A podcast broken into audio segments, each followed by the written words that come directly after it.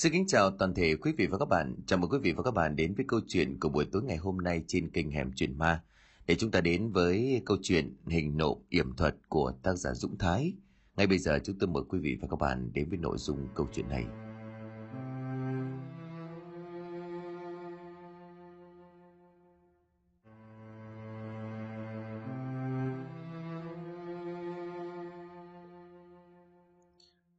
Màn hình chiếc điện thoại bỗng dừng sáng rực cả lên, một cái đầu cùng bộ tóc bít máu thoát ẩn thoát hiện trong chiếc điện thoại trông thật ghê tởm.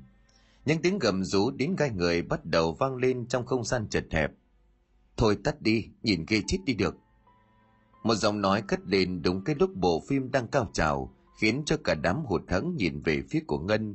Người vừa cất giọng nói. Khuôn mặt của bốn người còn lại lộ ra vẻ hụt hẫng, Ánh đèn được bật lên xua tan cái khung cảnh ma mị ban nãy. Một anh chàng nhìn khát điển trai, liềm cặp mắt nhìn Ngân rồi nói với điệu bộ không mấy vui vẻ. Rõ là chán, anh nói với em rồi đã không thích thì đừng có mà cố, giờ thì đang hay lại đứt dây đàn, lát sau bọn anh không rủ em nữa. Ngân cúi đầu xuống khuôn mặt ửng đỏ vì xấu hổ, cô chẳng dám nói gì thêm, chỉ biết ngồi im lặng như đang chờ đợi điều gì. Một lúc sau cô đứng dậy bỏ ra ngoài. Bỗng một giọng nói khác lại cất lên đỡ lời. Thôi mà Minh, chỉ là xem một bộ phim thôi mà, sao mày nỡ nặng lời với Ngân như vậy? Rồi anh ta nhảy mắt ra hiệu cho Minh đuổi theo Ngân. Những tưởng rằng Minh sẽ làm theo, nhưng mà không. Anh ta tỏ ra hậm mực hơn rồi quay người bước vào bên trong.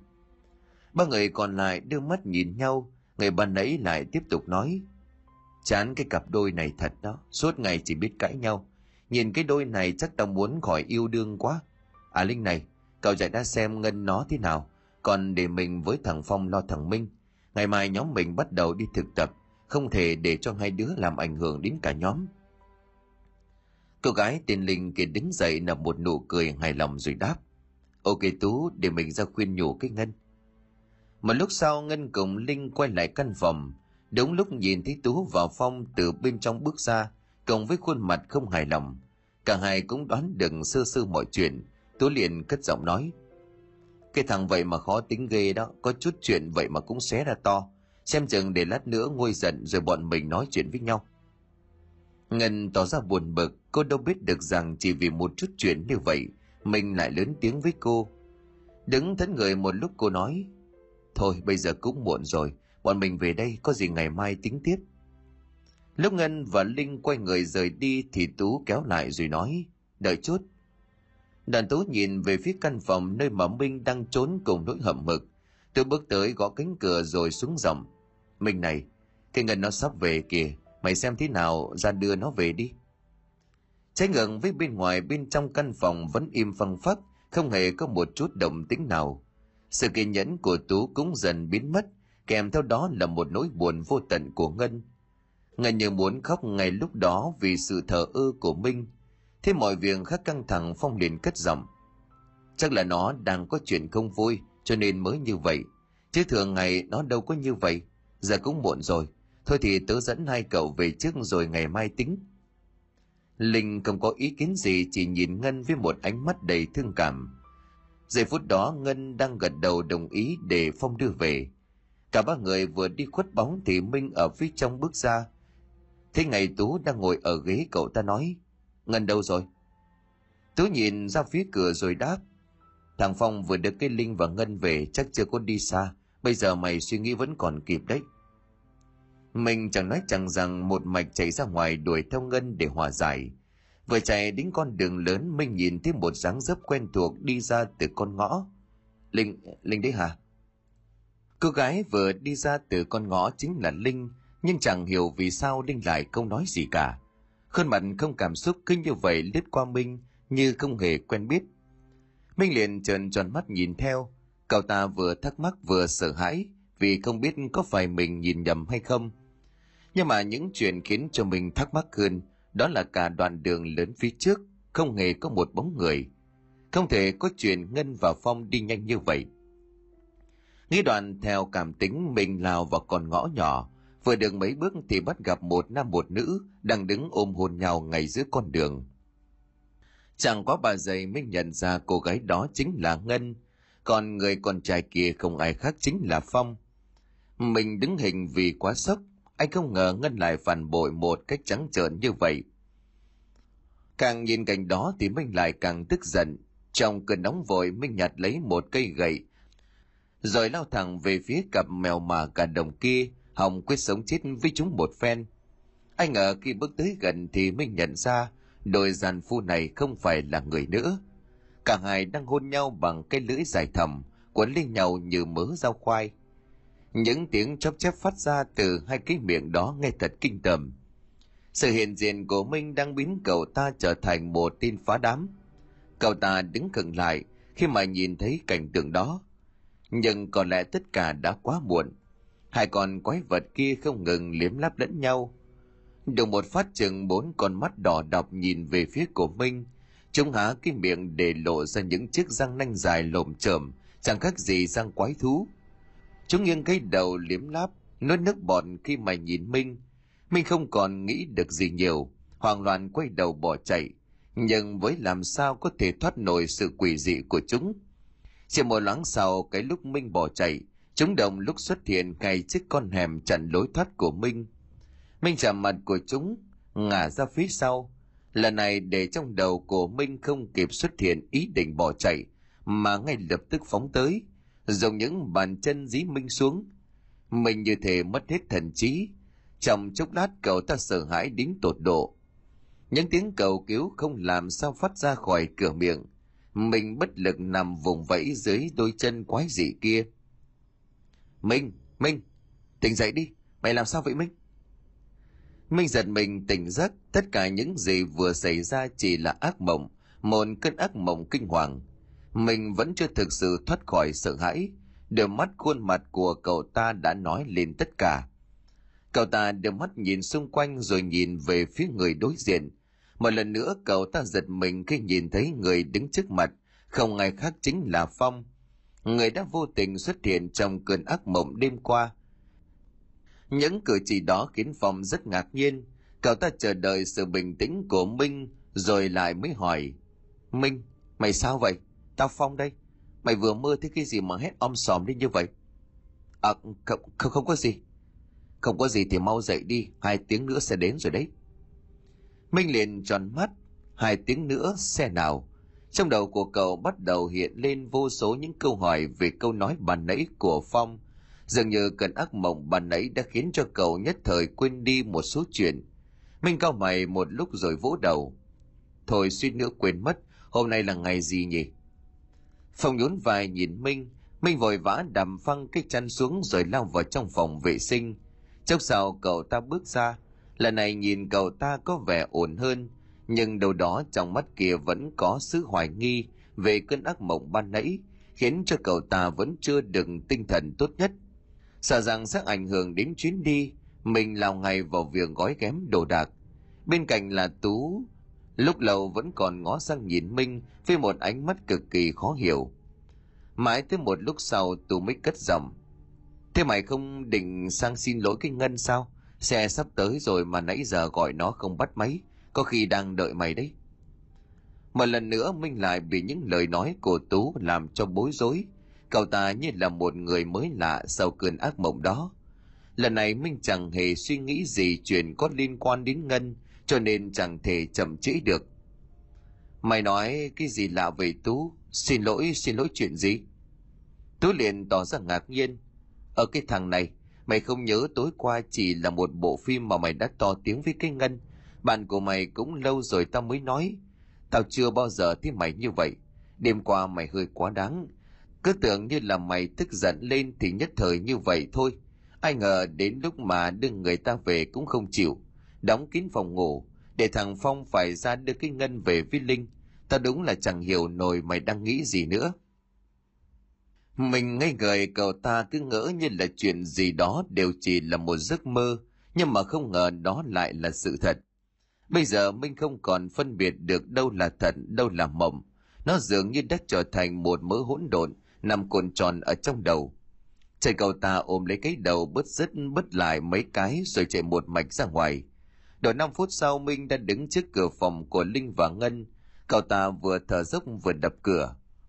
Bên trong im ắng một lúc sau đó phát ra tiếng bước chân, cánh cửa mở ra đó là Linh. Cô nhìn Minh với một vẻ mặt không hài lòng. Kèm theo một lời nói nặng nề vẻ trách móc. Sao bây giờ này cậu mới tới? Gạt đi những câu hỏi của Linh, mình gấp gáp nói. Ngân, cô ấy đâu rồi? Linh chỉ tay vào bên trong rồi thở dài. Ngân ở bên trong đó, lúc tối giờ nó cứ ngồi như vậy. Chẳng nói chẳng rằng, chắc đang giận cậu lắm, cậu mau vào xem thế nào đi. Minh một mạch đi vào bên trong, bước vào căn phòng tối đen như mực. Cậu ta đã quá quen thuộc với căn phòng này. Cánh cửa sổ được mở ra, ánh sáng luồn vào. Nơi góc bàn học, Ngân ngồi co do và hoàn toàn không để ý tới những chuyện đang xảy ra xung quanh. Mình bước tới lặng lẽ ôm lấy cô rồi nhẹ giọng. Anh xin lỗi là anh không tốt.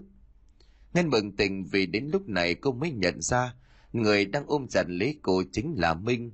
Những giọt nước mắt tuổi thân lăn xuống. Cô đẩy Minh ra rồi nghẹn giọng.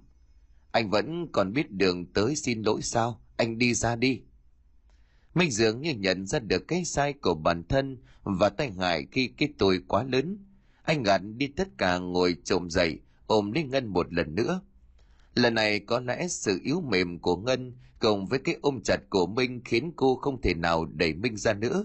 Cô bận không trong vòng tay của Minh thay cho sự tha thứ của tiếng lầm Cứ như vậy cả hai liền ngồi bên cạnh nhau, xóa nhòa đi không gian lẫn thời gian của hiện tại. Tiếng điện thoại bỗng vang lên, phá vỡ cái không cảnh ấm áp bình yên đó. Mình bắt máy, đầu dây bên kia vang lên những câu vẻ gấp gáp. Mày đâu rồi, sao còn chưa về? Xe tới đây rồi này. Mình có chút bối rối. À, đây, tao đang về đây. Xếp dùm tao mấy bộ quần áo còn lại nhá. Đến tận bây giờ cả hai mới chịu nhìn nhau, mình kéo ngần đứng dậy, chạy ra bên ngoài, Chiếc vali đồ của cô đã được chuẩn bị từ lúc nào dưới bàn tay của cô bản thân. Thế rồi cả ba nhanh chóng chạy đến điểm tập trung, sẵn sàng cho chuyến đi. Sở dĩ có chuyến đi ngày hôm nay chính là để chuẩn bị cho bài luận văn về bản sắc dân tộc sắp tới của cả nhóm. Nhằm có cái nhìn thực tế hơn về cả năm người cho nên đã quyết định tìm đến bản nậm. Một ngôi làng cách nơi bọn họ đang sống hơn nửa ngày đi đường – trên đoạn đường đi, cả nhóm người có ghé la cà một số điểm, cho nên đến tận túi mịt họ mới đặt chân đến ngôi bàn. Chặng đường dài khiến cho ai mệt mỏi dã rời. May sao sự bình yên của nơi đây khiến những mệt mỏi căng thẳng trong từng người vơi đi đôi phần trong những giây phút kế đó. Họ như được hòa mình vào thiên nhiên mà suýt nữa quên đi nhiệm vụ quan trọng trước mắt. May thầy ngày lúc đó, nhóm gặp ba bốn đứa trẻ đang đuổi châu về chuồng – không nghĩ ngợi nhiều Tú bước kịp rồi cất giọng. Mấy đứa cho anh hỏi một chút. Ngay từ đầu đám trẻ đã để ý tới nhóm của Tú, cho nên khi được Tú gọi, chúng vội quay đầu lại nhìn. Cả đám trẻ hiếu kỳ đưa mắt nhìn từng người trong nhóm mà không nói gì. Có lẽ chúng rất hiếm khi được nhìn thấy người miền xuôi, cho nên mới tò mò đến như vậy. Anh muốn hỏi gì sao? Một đứa chạc tuổi 12 bước lên, một chất giọng lờ lợ được pha từ tiếng kinh và tiếng bản địa, khiến cho Tú mừng rỡ. Ban đầu cả nhóm sợ rằng lên đây sẽ bất động về ngôn ngữ, nhưng mà nghe thấy đứa bé nói có vẻ sành sỏi như vậy, ai cũng thấy yên tâm. Tú liền nói tiếp. À, bọn anh vừa lên đây không có rõ đường, em chỉ dùng bọn anh đến nhà của chú trưởng bàn được không? Nghe xong đám trẻ đưa mắt nhìn nhau, dường như chúng ra thận trọng khi nghe lời thỉnh cầu của tú. Tú ngây người đợi đám trẻ cũng không rõ ai xui khiến. Cậu ta vội vàng rút bên hông ra một chiếc ba lô ra một túi kẹo rồi nói. Bọn anh là khách du lịch muốn ở lại đây ít hôm cho nên muốn gặp trường bàn đứa nào chỉ cho anh anh cho cái kẹo nghe kẹo chúng nó khoái lắm cứ đồn đầy công việc trả đời cho nhau vì ngại chỉ riêng cậu ban nãy là không tỏ ra hứng thú với gói bánh trên tay của Tú, cậu nói. Anh đi thẳng theo con đường này, qua con dốc ngôi nhà lớn đầu tiên phía bên tay phải chính là nhà của ông ấy. Nói xong cậu bé đó quay lưng bước đi vẻ rất bí ẩn. Những đứa còn lại thi nhau giành giật số kẹo trên tay của Tú rồi chạy mất hút. Dường như cái cách cư xử có phần kỳ lạ của cậu bé kia khiến cho cả nhóm ai cũng thắc mắc. Nhưng rồi họ gạt đi tất cả, theo lời chỉ dẫn tìm đến nhà của trường bản chưa được bao xa thì cả nhóm bị kéo lại bởi tiếng chân gấp gáp từ đằng sau. Đó là cậu bé bàn nãy. Mặc dù trời đã khá tối nhưng mà sự ấn tượng về lần đầu tiên đã giúp cho cả nhóm phát hiện ra dáng dấp của cậu. Cậu bé chạy tới thở hồn hển tu lấy làm lạ cất giọng trước. Em là cậu bé bàn nãy chỉ đường phải không? Cậu bé liền gật đầu mà đáp. Dạ vâng ạ à. dù gì thì em cũng rảnh, để em đưa anh chị tới đó. Cả nhóm vừa mừng vừa sợ theo chân của cậu bé. Trong lòng phần lẫn chút sợ hãi vì sự nhiệt tình của cậu bé. Thế nhưng chẳng ai làm khác được trong tình huống đó nơi đây chẳng giống như là thành phố. Chẳng có điện thắp sáng những đoạn đường đi, chỉ lẻ lói những ánh đèn của mấy ngôi nhà xung quanh. Nhà xa lạ nước, bây giờ đây tất cả đành tin tưởng vào một cậu bé vừa mới quen. Một cậu bé có dáng người gầy gò, nhưng mà đâu đó trong từng bước chân, ai cũng có thể thấy được cậu là một con người tràn đầy sức sống. Suốt đoạn đường, cậu bé chẳng nói câu nào. Lúc tới, cậu mới chỉ tay rồi nói vào trong đó, dù có tò mò đến cỡ nào, cũng không được nhìn lên trần nhà đâu. Giờ em phải về đây. Nghe cậu bé nói, ai cũng nhún vai nhìn nhau. Phong liền thắc mắc nói, tại sao vậy? Cậu bé chẳng nói, chỉ lặng lặng quay đầu bước đi. Lúc này trong đầu mỗi người đều bắt đầu dấy lên một chuyện chẳng lành. Lúc này trong đầu của mỗi người đều dấy lên những câu chuyện chẳng lành. Cậu bé kia đã rời đi mọi khúc mắc dường như đã được giải đáp. Chẳng rõ ai đó là phong tục tập quán hay đáng sợ hơn, đó là một trong những lời nguyền mà người đời vẫn dì tay nhau. Nhìn thấy ai cũng có vẻ lo sợ, thân là trưởng nhóm. Tôi đứng ra chấn an rồi dẫn dầu, rồi dẫn đầu nhóm đi vào bên trong. Càng lại gần thì toàn bộ căn nhà đều thắt lên một vẻ gì rất là huyền bí. Nhìn sơ qua cũng dễ dàng thấy nó được xây theo phong cách cổ xưa mang đậm nét văn hóa của người dân tộc. Nhóm của tú vừa bước tới chân cầu thang thì một giọng nói khàn đặc vang lên. Xin lỗi, nhưng mà hôm nay lão mệt, không thể bốc thuốc cho mấy người được, xin hãy về cho. Cả nhóm liền ngây người ngước lên nhìn, đứng trước mặt của họ là một ông lão già nua dầu tóc điểm hai màu, trên chắn quấn vải. Lão đứng ở bậc thang trên cùng, ánh mắt đượm buồn đó lại nói lên tất cả, đích thị là lão đang mệt nhưng cái điều oái òm mà chẳng ai hiểu được, đó chính là tại sao lão đi bốc thuốc cho người khác mà lại không tự bốc thuốc cho mình. Lão nói rồi, hôm nay là lão không bốc thuốc mấy vị về cho. Cả nhóm dường như bừng tỉnh sau câu nói này. Tú tiến bước lên trước khép nép nói, làm phiền lão rồi. Bọn cháu đến đây không phải bốc thuốc, bọn cháu đi du lịch tới đây. Thì trời cũng đã tối, chẳng biết làm thế nào cho nên hỏi đường đến nhà lão không biết ừ, lão hiểu rồi, vào nhà đi. Vừa dứt lời thì lão quay đầu bước vào bên trong. Tú liền quay sang nhắc cả nhóm về những lời cậu bé kia nói, rồi leo lên bậc thang. Bước vào bên trong nhà cảnh tượng đầu tiên khiến cho ai cũng trầm trồ, đó chính là thuốc. Những vị thuốc được lấy từ núi rừng đừng đặt nhan nhản khắp mọi góc nhà. Lão đích thị là một thầy thuốc chính hiệu. Nhìn xung quanh ngôi nhà một lượt tú nói những thứ này trông thích mắt thật lão nhỉ. Vẫn vẻ mặt u buồn đó lão liền đáp, mấy người muốn ở nhà qua đêm đúng không? Cả nhóm nhìn nhau rồi gật đầu, lão vẻ đăm chiêu một lúc rồi gọi lớn, lữ, thằng lữ đâu lên đây tao bảo. Đoàn lão quay lại nhìn nhóm của tú rồi nói, hôm nay lão hơi mệt, lão xin phép đừng đi vào trong nghỉ trước, chờ một chút thằng con của lão sắp xếp chỗ ở cho mấy vị nói xong, lão bước vào bên trong căn phòng bên cạnh cây phòng khách lớn. Lúc sau, một chàng trai với nước da ngăm đen bước lên. Anh ta nhìn nhóm của tú một thoáng, như là muốn xem có bao nhiêu người, rồi dẫn xuống dưới. Vừa đi vừa nói chuyện với vẻ rất thân thiện. Lúc này, cả nhóm mới biết được rằng ông lão ban nãy tên là pôn là trưởng bàn và là một thầy thuốc có tiếng trong vùng này. Vì hôm nay lão có chuyện cho nên tâm trạng không được tốt chứ nghe kể bình thường lão vui vẻ lắm. Nhóm của tú được a lử dẫn tới hai phòng cạnh nhau. Một phòng dành cho nam, phòng còn lại dành cho nữ. Một chặng đường dài khiến cho ai nấy đều rất mệt mỏi. Dường như chẳng còn ai bận tâm đến những chuyện khác nữa, mà đều nhanh chóng tìm vào trong giấc ngủ. Chẳng biết được bao lâu thì một tiếng hét thất thanh vang lên. Tôi có lẽ là người tỉnh táo nhất cậu ta vừa lay người minh vừa phong vừa nói, mau dậy đi, hình như là hai đứa kia gặp chuyện rồi, tao nghe thấy chúng nó hét. Vừa nghe xong thì minh chợt nghĩ đến ngân, liền hút hoảng ngồi dậy. Cậu ta vội vàng chạy sang phòng bên. Quả nhiên điện căn phòng đã sáng, hẳn đã có chuyện mình gấp gáp gõ cửa. Ngân ơi, ngân, minh đây, có chuyện gì mở ra ra mở cửa cho anh? Cửa không khóa đâu, anh vào đi minh cùng phong và tú đẩy cửa chạy vào thì thấy linh đang ôm mặt khóc nức nở. Còn ngân, cô đang dùng vòng tay của mình để an ủi linh. Vẻ như cả hai vừa trải qua một chuyện gì đáng sợ. Mình chạy tính chỗ của ngân, đỡ lấy cô rồi lo lắng hỏi. Hai người làm sao vậy? Nói cho anh nghe đi. Ngân vẫn không ngừng vỗ về an ủi linh. Mặt khác, cô nhìn minh rồi đáp.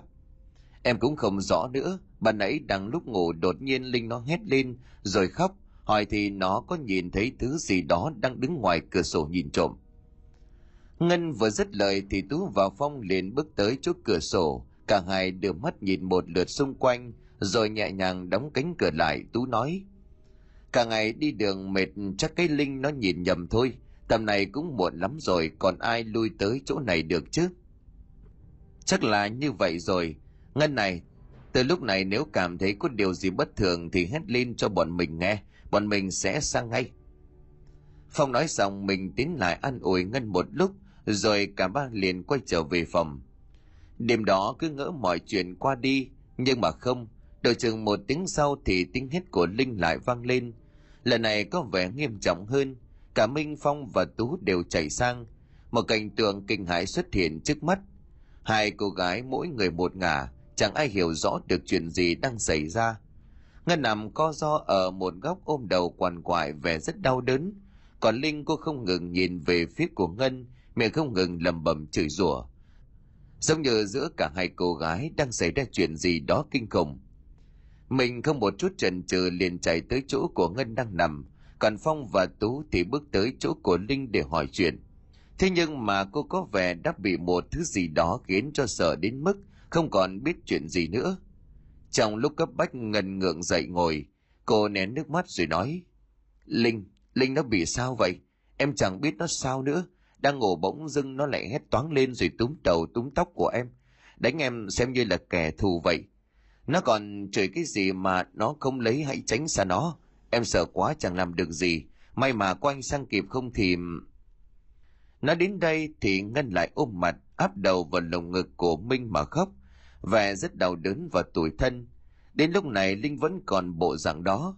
Có vẻ vẫn còn sợ hãi, chẳng nghe ai khuyên nhủ điều gì. Chỉ dựa vào những điều mà ngân vừa kể. Chẳng ai đoán rõ được chuyện gì đang xảy ra. Bất lực tú liền nói, nhìn vẻ này chắc chắn không phải nó đi đường mệt rồi. Tao nghi là ở trong căn phòng này có thứ gì đó.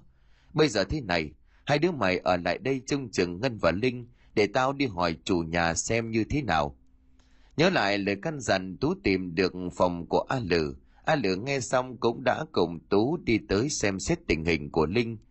Nhìn những cử chỉ kỳ lạ của linh một lúc, a lử phá lên cười khiến cho ai nấy đều khó hiểu. Tú liền nghiêng người nói, sao cậu lại cười? Chắc lẽ cậu đã biết được nguyên do linh trở nên như vậy? A lử liền vui vẻ gật đầu rồi đáp, phải, các cậu lần đầu tới đây cho nên chưa biết mỗi ngôi nhà ở đây trên trần nhà đều được yểm một thứ bùa nhằm bảo vệ tài sản cho gia chủ. Nói dễ hiểu hơn thì khi bước vào nhà, cô gái này đã nhìn lên trần nhà và bị chúng bùa cho nên bây giờ đầu óc mới u mê đến như vậy. Đến lúc này tất cả mới vỡ lở, thì ra điều mà cậu bé kia căn dặn cả nhóm lúc vào trong nhà là điều tốt. Thế nhưng có lẽ vì một chút tò mò mà linh đã không nghe theo cho nên bây giờ mới có ra cớ sự này. Cả nhóm gật đầu ngộ ra mọi chuyện. Riêng phong nhìn vào ánh mắt của anh, trong đó còn có đôi điều thắc mắc. Ngắm một lúc anh liền nói tiếp. Tôi có chút thắc mắc về những thứ bùa này. Tại sao họ lại yểm lên trần nhà mà không phải là chỗ khác? Cái này thì dễ hiểu thôi.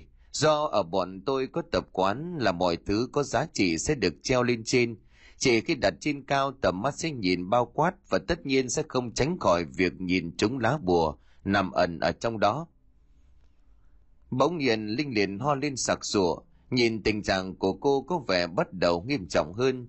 Trái với khuôn mặt điềm tĩnh của A Lử thì mấy người trong nhóm đều bắt đầu thấy lo cho Linh hơn, bởi họ từng nghe được rất nhiều câu chuyện liên quan đến bùa ngải, sức mạnh đáng sợ của chúng là không thể phủ nhận. Tôi là trưởng nhóm đứng trước tình hình đó, anh nhìn An lự với một ánh mắt cần cầu rồi nói, Vậy thì đã trúng thứ bùa này thì có cách nào giải được không? An lự liền đáp, Loại bùa này hầu như là không ảnh hưởng đến tính mạng, cho nên là mấy người đừng có lo, nhưng mà nó sẽ khiến cho người bị chúng luôn bị dày vò bởi ảo giác. Sau mấy ngày sẽ dần nhớ lại những tội lỗi gây ra với gia chủ yểm bùa và biết cách tìm tới để tạ lỗi và hóa giải. Tôi từng nghe cha dạy về cách phá giải bùa chú này, nhưng mà nó khá là rắc rối. Có lẽ tôi sẽ đi gọi cha đến đây, nếu không từ giờ cho đến sáng cô ấy sẽ không cho ai nghỉ ngơi đâu. Cả nhóm liền gật đầu ưng thuận, A Lử nhanh chóng rời khỏi căn phòng ngay sau đó. Chỉ một chốc sau anh ta quay lại cùng lão Pôn. Lão nhìn tới chỗ của Linh rồi đưa mắt nhìn xung quanh một lượt lão nói. Ta cứ tưởng đêm nay sẽ là một đêm không ngủ, không ngờ mấy cô cậu khá là may mắn, duy chỉ có một người bị trúng bùa. Ta cũng rất vui vì điều này, cho nên ta sẽ phá lệ một lần, cứu giúp cho cô gái đó. Cả nhóm cao mày nhìn nhau bởi chẳng ai hiểu lý do vì sao lão Pôn lại mừng vì có người bị trúng bùa.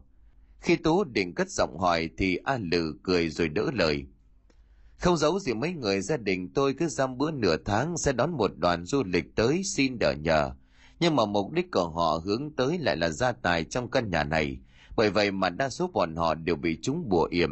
Việc hôm nay nhóm mấy người chỉ có một người chúng bùa yểm đồng nghĩa với việc mấy người không hề có ý định nào khác là ngoài việc đến đây để du lịch. Trước đây cha tôi sẽ bỏ mặc họ cho đến sáng mới cứu chữa, để cho họ nếm mùi đau đớn khi có ý định xấu. Nhưng mà hôm nay ông ấy rất vui, cho nên ngày bây giờ sẽ cứu chữa cho cô gái này. Đến lúc này cả nhóm mới hiểu ý nghĩa của toàn bộ sự việc. Họ cười nói vui vẻ hơn và cùng giặt về một phía để chứng kiến cảnh lão Pôn phá yểm bùa. Không khí bắt đầu trầm xuống, lão Pôn tiến sát về phía của Linh. Lão ngồi khoanh chân lấy ra một tờ giấy hoàng, chỉ rồi dùng mực chu sa vẽ lên đó những hình thù khá kỳ lạ. Nhưng mà nhìn kỹ thì lại có rất nhiều nét biến ảo trong đó. Kế đó lão liền ém lên chắn của Linh, rồi kết ấn bắt đầu đọc chú. Một lúc sau khi mà đôi bàn tay của lão bắt đầu rung lên bởi thứ pháp thuật vô hình, thì khuôn mặt của Linh bỗng nhiên đỏ tấy lên, đồng thời bùa ban nãy cũng bắt đầu nhuốm sang màu đen. Lá bùa đang hút tất cả những độc tố bên trong người của Linh ra. Khi lá bùa đen hẳn thì khuôn mặt của Linh trở lại bình thường, cô ngả ra phía sau và ngất liệm đi vì kiệt sức. Lá bùa thả lòng bàn tay thở một hơi dài nhẹ nhõm. Lão quay lại nhìn cả nhóm là một nụ cười thay cho lời thông báo rằng tất cả đã ổn. Cả nhóm hiểu ý khuôn mặt của ai cũng đều rạng rỡ lên trông thấy. Tú thay cho lời mời tất cả mà nói. Tình hình của cô ấy thế nào rồi thưa lão? Lão liền gật đầu mà đáp. Ổn rồi, cứ để cho cô ấy nằm nghỉ một lúc sẽ tỉnh lại ngay. Tôi liền ái ngại nói, đã làm phiền lão rồi, tới nhờ nhà lão mà đêm hôm còn đánh đồng đến lão nữa, quả thật là chúng cháu không biết làm gì để cảm ơn lão bây giờ. Láp ôn liền cười nhẹ, việc đó cứ để sau, Đoàn lão nhìn sang đứa con trai rồi nói, còn còn bây giờ hãy lấy vị thuốc số 21 và 34 đem trộn lại với nhau, sắc cho cô gái này một bát. Nhớ là nước đầu đem đổ đi, nước thứ hai mới dùng được hiểu chưa? Nói xong lão bồn đứng dậy rời đi, A Lừ thì cũng bắt tay vào việc cha anh ta vừa giao. Trong căn phòng cả bốn người bắt đầu ngồi súng lại tại chỗ của Linh. Trong thời gian chờ thuốc thì đợi cô ta tỉnh lại. Sáng hôm sau thì mọi thứ trở về đúng quỹ đạo của nó, sức khỏe của Linh trở lại bình thường. Đó cũng là buổi sáng rất đặc biệt đối với tất cả mọi người trong nhóm. Họ thức dậy ở một nơi xa lạ, được dùng cơm cùng với những người bạn mới. Với sự giúp đỡ tưởng chừng như đơn giản của cậu bé bí ẩn, họ vô tình nhận được sự tin tưởng của lão Pôn ngay trong đêm đầu tiên. Bởi vậy mà trong bữa cơm đó, họ được lão Pôn cho phép tiếp tục tá túc ở nơi này.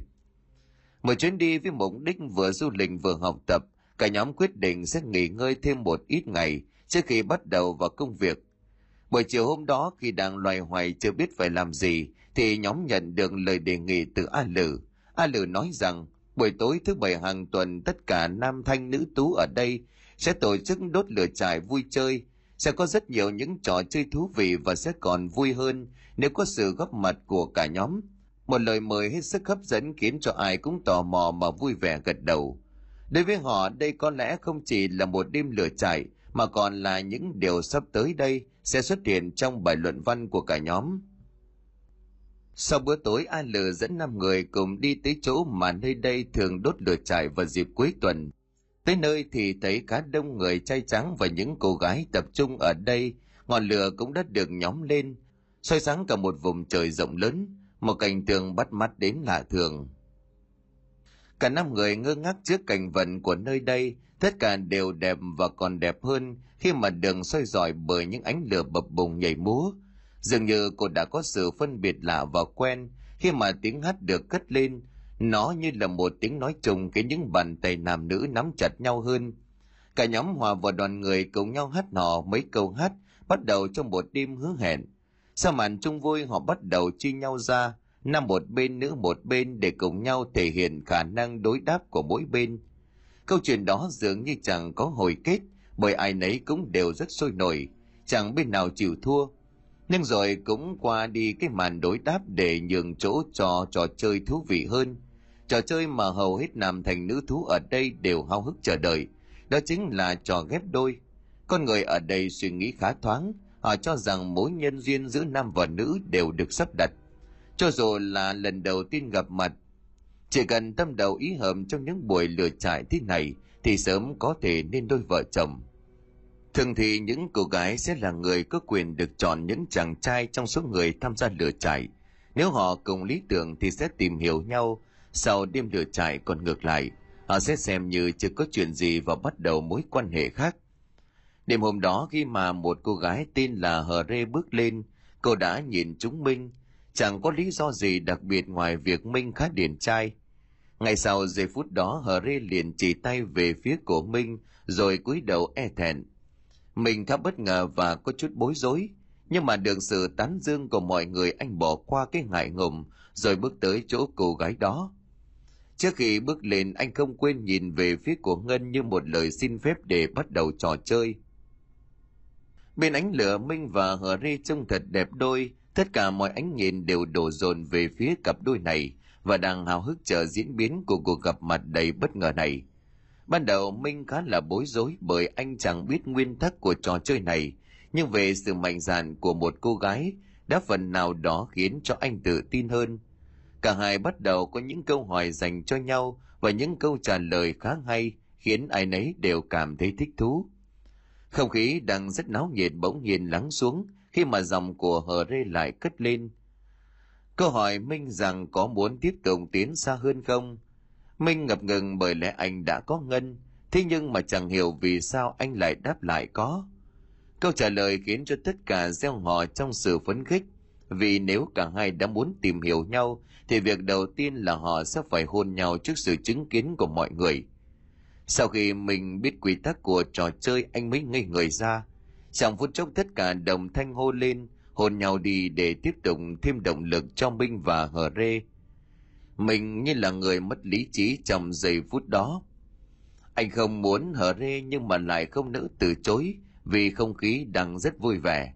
Minh trần trừ nhìn về phía của Ngân, thấy cô vẫn vui vẻ cười. Trong đầu thầm nghĩ đây cũng chỉ là trò chơi, cho nên ngày sau đó anh liền ôm lấy Hở Rê, cả hai cùng trao cho nhau một nụ hôn thật mãnh liệt tất cả mọi thứ xung quanh như là bị lu mờ cho đến khi cả hai ngừng lại hà rê nghe tai thì thầm điều gì đó với minh rồi cả hai quay về chỗ mình một lần nữa lại hướng phía của ngân đang ngồi khuôn mặt của cô có vẻ không vui ngay sau khi chứng kiến cảnh tượng đó lần này là đến lượt ngân cô chính là cô gái may mắn thứ hai Cô bước lên nhìn quanh một lượt rồi hướng về những người trong nhóm. Vì không thể chọn Minh nữa, cho nên cô chỉ tay về phía của Phong. Có lẽ hiện tại cô coi Phong là một sự cứu rỗi an toàn nhất. Phong bình tĩnh bước lên, cả hai liền bắt đầu trò chuyện giống như những người xa lạ, để tạo ra không khí vui vẻ cho đêm lửa trại. Chuyện gì đến cuối cùng cũng đến, ngần như không tìm kiếm ra cơ hội để trả đũa Minh, và thế là cô quyết định hồn phòng trước sự ngỡ ngàng của Minh và những người còn lại.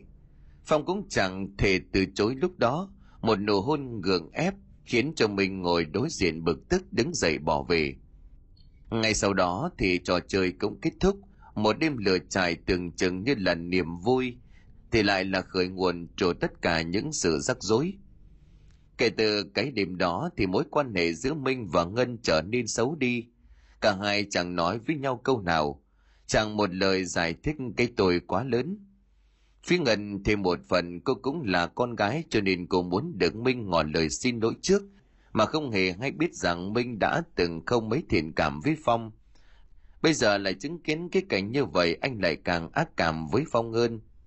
Ngày hôm đó Hờ Rê tìm đến Minh, Hờ Rê không biết mối quan hệ của Minh và Ngân và cô còn nghĩ tối hôm đó những lời Minh nói là thật.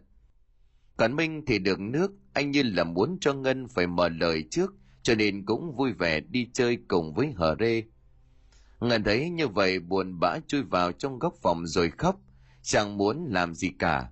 Bất lực nhìn cặp đôi Minh và Ngân giận nhau. Tứ cùng với Phong và Linh đành ra ngoài ngay sau đó bởi họ đến đây cùng thêm mục đích học tập. Không vì chút chuyện cá nhân của hai người mà làm ảnh hưởng đến cả nhóm. Cả ba người rong ruổi khắp ngôi bàn, họ nhận ra cảnh vật và con người ở nơi đây đều thú vị hơn rất nhiều trong những suy nghĩ của mỗi người.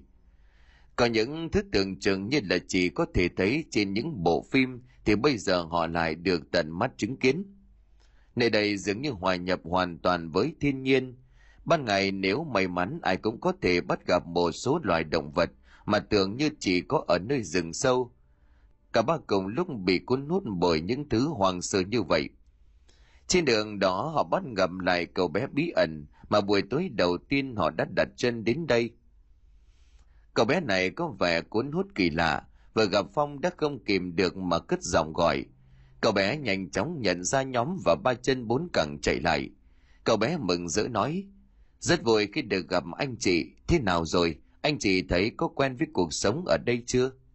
Tú liền đáp, ổn rồi em, nhà có em cho nên mọi chuyện suôn sẻ hơn rất nhiều. Cậu bé dường như hiểu ra được Tú đang nói chuyện gì cho nên gãi đầu vui vẻ, cho nên liền gãi đầu vẻ ái ngại. Không có chuyện gì đâu, là việc của bọn em mà. Chuyện của bọn em là như thế nào, bọn anh không có hiểu. Cậu bé liền lặng người đi một lúc rồi nói. Em quên chưa nói với anh chị, em là Nen, công việc của em và bọn trẻ ở đây là hướng dẫn khách du lịch. Nếu họ cần thế nhưng vì là công việc không công cho nên mấy đứa chẳng ai muốn làm. Dần dần bây giờ chỉ còn lại mỗi em mà thôi. Vừa nghe cậu bé nói vừa nhìn cái tướng tá gầy hom hem, chẳng ai ngờ được cậu bé lại làm công việc hướng dẫn khách du lịch tới bàn. Thế nhưng điều này lại khiến cho cả nhóm rất vui, vì đây chính là điều họ cần. Ngẫm nghĩ một lúc tú nhìn cậu bé rồi nói, May quá bọn anh cũng đang cần một người như em, em đừng lo, chỉ cần em chịu khó đưa bọn anh đi, thì em sẽ không chịu thiệt thòi đâu. Bây giờ như vậy, mỗi ngày dẫn bọn anh đi tham quan ở đây, bọn anh sẽ trả cho em một trăm ngàn có được không? Thật hả anh? Cậu bé liền thốt lên mừng rỡ, Tú gật đầu đáp lại. Được một người như là Nen giúp đỡ ai cũng thấy hài lòng và tin chắc rằng chuyến đi này sẽ thu về được thành quả lớn. Cứ như vậy ba người theo chân của cậu bé Nen đến tận túi mịt mới quay về nhà của lão Pôn. Lúc này vào trong phòng thì Tinh Ngân không ở bên trong, kể cả Minh cũng đi đâu chưa về. Ban đầu ai cũng nghĩ chắc cô chỉ đi đâu đó quanh đây, cho nên không để ý. Nhưng mãi tận lúc sau vẫn không thấy cô trở về. Lúc này mới thấy sút ruột. Khi Phong tìm tới hỏi A Lự thì mới biết được rằng Ngân đã ra ngoài từ lúc chiều và cho đến tận bây giờ vẫn chưa về nhà. Lúc này cả ba người mới cùng A Lự chia nhau ra đi tìm Ngân. Mọi chuyện bắt đầu trở nên nghiêm trọng khi tất cả mọi nơi mà người ta thường lui tới đã được tìm kiếm nhưng vẫn không thấy Ngân ở đâu. Ngân vừa tới đây không có lý do nào có thể tìm đến được những nơi kín đáo nếu không nghĩ đến những chuyện dại dột. Ở đây ban đêm rất nguy hiểm, việc đi một mình càng nguy hiểm hơn và ngân đến giờ này vẫn chưa về thì chẳng ai chắc rằng cô vẫn bình an vô sự khi tất cả gần như đang buông xuôi hy vọng tìm kiếm và bắt đầu quay về, thì một niềm hy vọng bỗng lóe lên. A lự bằng tính sắc nhạy bén đã vô tình nghe thấy tiếng cỏ cây đung đưa ở một lùm cây gần đó. Anh ta tay cầm ngọn đuốc dẫn cả ba người theo sau.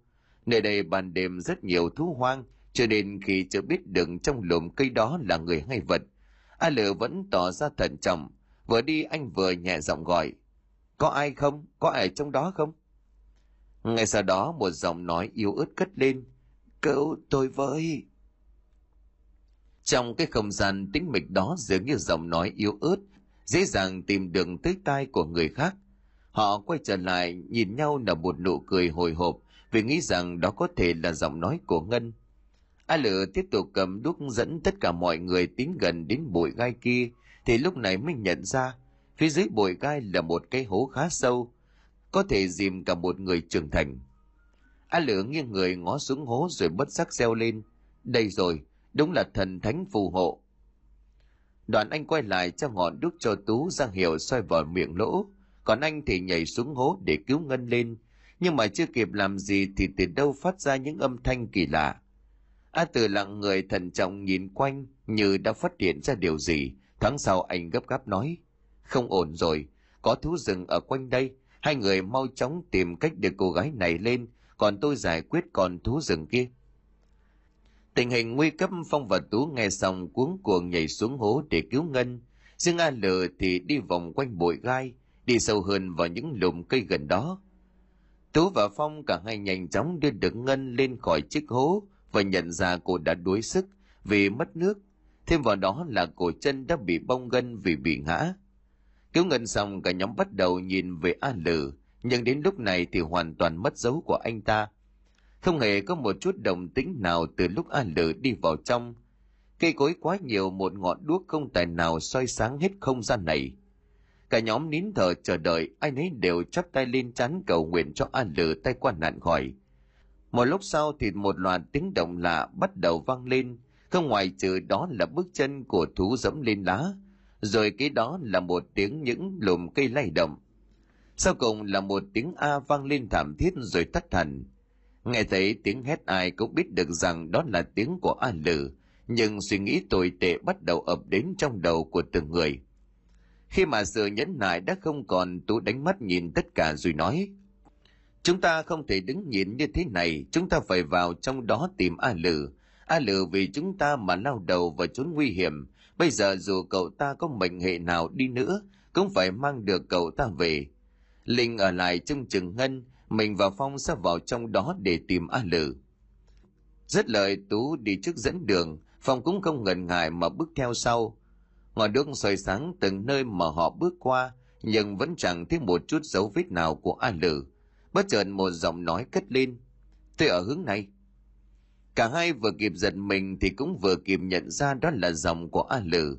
Cậu ta vẫn bình an vô sự. Tú vào phòng nhanh chân bước vào hướng vừa phát ra tiếng nói. Tới nơi thì hoảng hốt phát hiện ra a lử đang nằm cuộn dưới đất. Bên trong vòng tay cơ bắp kia là một con sói đang nằm thoi thóp vì bị xiết cổ. Cảnh tượng một người một thú đánh nhau dữ dằn khiến cho tú và phong không thể thốt lên lời nào vì quá kinh ngạc. Cả hai ngần người một lúc tôi mới huyết vai của phong rồi nói, giúp an lử một tay đi, cậu ấy sắp buông tới nơi rồi. Phong giật mình bối rối cúi xuống túm chặt lấy hai chân sau, đang vùng vẫy khiến an lử mất sức. Từ giây phút đó trở đi, mọi chuyện bắt đầu dễ dàng hơn. Chỉ một lúc sau còn giói co giật lên một hồi rồi chết hẳn. A lử đứng dậy túm lấy hai chân trước rồi hớt nhẹ con sói nằm ngang trên vai, rồi giang hiệu cho tú và phong cùng nhau quay về trên đoạn đường về nhà Tú và Phong không tài nào nghĩ được vì sao A Lự có thể tóm được con sói và giết nó. Có lẽ kinh nghiệm khi phải sống cùng với những nguy hiểm đã giúp anh ta sống sót trong những thời khắc như vậy. Về đến nhà thì bắt gặp Minh vừa đi chơi về, anh ta không hề biết chuyện gì xảy ra. Khuôn mặt có vẻ cũng chẳng mấy bận tâm cho đến khi nhìn thấy Ngân nằm gọn trên lưng cổ Phong. Lại là tiên Phong, Vừa nhìn thấy cảnh đó mình đã nổi máu ghen đến tận óc, anh ta giận dữ lao tới. Hai người thân thiết nhau quá nhỉ, hôn hít nhau đủ rồi bây giờ còn bày đặt cõng nhau đi chơi. Ngân yếu ớt ngẩng đầu lên đôi môi khô khốc của cô tưởng chừng không thể mở nổi. Nếu như không nghe những lời cay nghiệt vừa rồi của minh cô ngấn lệ. Anh im đi anh không có quyền nói điều đó. Tôi vẫn chưa hiểu sự thật đã là có chuyện gì anh ta càng tức giận hơn. Định tiếp tục vung lời đay nghiến ngân vào phong thì tú quay lại, ấn mạnh vào ngực của minh rồi gằn giọng. Mày đi đâu cả ngày hôm nay? Mày có biết vừa xảy ra chuyện gì với ngân không? Ngài có biết nếu không có a lử vào mọi người thì mọi chuyện thế nào không? Thay vì ghen tuông vớ vẩn thì mày nên xem lại mày đi, đừng để mọi chuyện đi quá tầm kiểm soát. Cứ ngỡ khi nghe những lời như vậy, minh sẽ ngộ ra. Nhưng mà không, anh ta không có ý hối lỗi mà còn tỏ ra cố chấp hơn. Mặc dù như vậy nhưng mà minh vẫn không thể rời mắt khỏi ngân, bởi yêu ngân cho nên anh ta mới như vậy. Anh ta nhìn tú với vẻ mặt tức giận rồi đáp, nhìn lại gì chứ? Ta chẳng làm gì sai. Chưa dứt lời, minh quay người bỏ đi. Tú lắc đầu ngắn ngầm trước cách hành xử của minh. Mặc dù đây chẳng phải lần đầu, nhưng có lẽ lần này đã vượt quá giới hạn chịu đựng của mỗi người từ hôm đó sau bữa cơm tú gọi mọi người có cả minh ngồi lại để cùng nhau nói chuyện. Không khí căng thẳng và bất hòa giữa minh phong và ngân. Tú là trưởng nhóm không thể dưng mắt làm ngơ, cho nên anh nói, mọi người chắc cũng biết lý do của cuộc nói chuyện hôm nay. Mình sẽ không dài dòng nữa. Giữa minh và ngân bây giờ có khúc mắc hãy giải quyết tại đây. Tụi bay yêu đương kiểu gì suốt ngày cãi lộn, không thấy mệt sao? Nói xong, tôi bắt đầu im lặng nhường chỗ cho minh và ngân nói chuyện. Thế nhưng cả hai vẫn tỏ ra cố chấp, chẳng ai chịu nhường nhịn ai. Đến đỉnh điểm, tú đành nói tiếp, vậy thì sau cái ngày hôm nay, tụi bay tự tìm nhau mà làm hòa đi. Nhưng mà nên nhớ chuyến đi lần này là chuyến đi để học tập, chuẩn bị cho bài luận văn sắp tới của cả nhóm. Cho nên nếu chỉ vì chuyện có hai đứa tuổi bay mà bài luận văn này không được tốt, thì nhóm sẽ chỉ còn lại ba người thôi. Hãy nhớ đấy mình nghe xong vẫn giọng điệu khó chịu. Công việc thì đã phân rõ ràng việc ai người đấy làm. Đến hạn tao sẽ nộp đầy đủ, chẳng có lý do để khai trừ tao cả. Vậy thì tùy mày thôi tao cũng hết lời nói rồi. Nói xong, tôi đứng dậy bước ra ngoài. Không khí căng thẳng ngày càng căng thẳng hơn. Đêm đó, ngân lên cơn sốt, một mình linh chẳng làm được gì, đành về qua phòng của minh nói cho anh ta biết. Nào ngờ khi nghe xong, minh chẳng xem qua tình hình của ngân còn quay đầu vào góc tường mà tiếp tục ngủ.